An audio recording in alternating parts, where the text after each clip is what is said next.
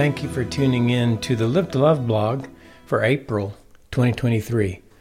This is part four of All Out Love for One Another. We've been looking at 1 Peter 1 22 through 23. Since you have, in obedience to the truth, purified your souls for a sincere love of the brethren, fervently love one another from the heart. For you have been born again, not of seed which is perishable, but imperishable, that is, through the living and enduring Word of God. There are many verses of Scripture that call Christians to love. Since God is love, we should expect love to be the way believers conduct their lives. In 1 Peter 1 22 and 23, the apostle makes the case for fervent love as the fruit of all who have been born again through the living and enduring Word of God. If you haven't read or listened to the Live Love blogs for 2023 yet, I hope you'll do so now.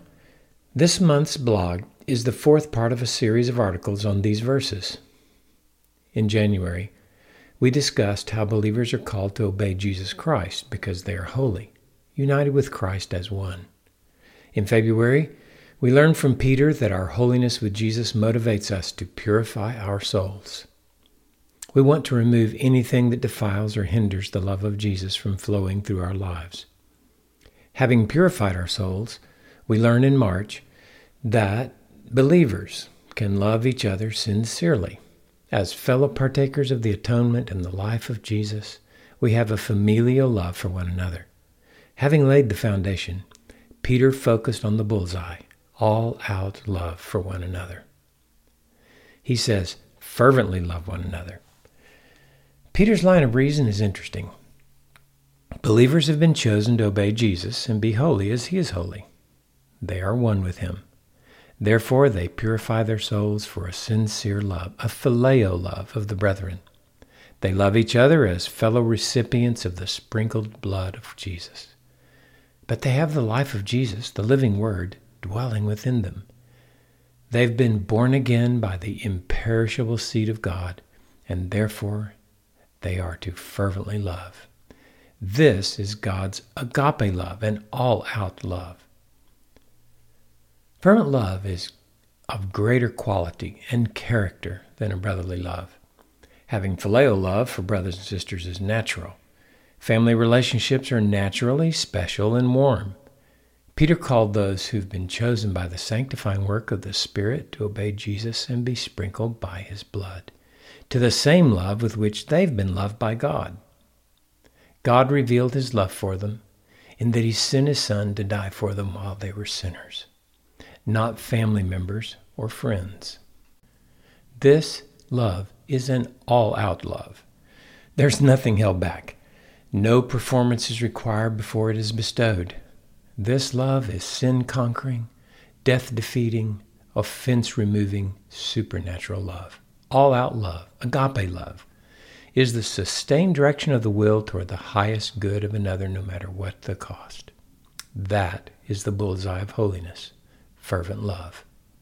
That's how God has loved them, and therefore nothing less is expected from them. So Peter calls us, whom God has loved and called into fellowship with himself, his Son, and the Holy Spirit, to love each other with the same kind of all out love. And it's to be from the heart. All out love, fervent love, must be from the heart. It isn't meant to be an obedience that comes from cold, calculated intellectual knowledge of the right thing to do. There's a sense of wholeness entailed in loving from the heart. It helps to understand from the scriptures the functions of the heart. The heart thinks. The King James Version of Proverbs 23 7 says, For as he thinks in his heart, so is he. Faith is a function of the heart. Romans 10:10 For with the heart a person believes, resulting in righteousness, and with the mouth he confesses, resulting in salvation. The conscience is another aspect of the heart. 1 John 3:20 through 21. In whatever our heart condemns us, for God is greater than our heart and knows all things. Beloved, if our heart does not condemn us, we have confidence before God. Condemnation is a function of the conscience. So Peter called his readers and us to fervently love with all that we are. Our thoughts are to be loving. Faith works through love. And because we've purified our souls of anything that might hinder love, we can love from a clean conscience and with sincerity. Here's how the Apostle Paul put it in 1 Timothy 1 5. But the goal of our instruction is love. That's agape love. From a pure heart and a good conscience and a sincere faith. These verses are Peter's call to live to love with Jesus. Fervent love from the heart flows out of our union with Jesus, our holiness, and our oneness with Him. When I think about loving someone for the glory of God, I realize the love must be from Him. It's like the fruit which hangs on the branches of the grapevine. Perhaps you can imagine a grapevine full of grapes.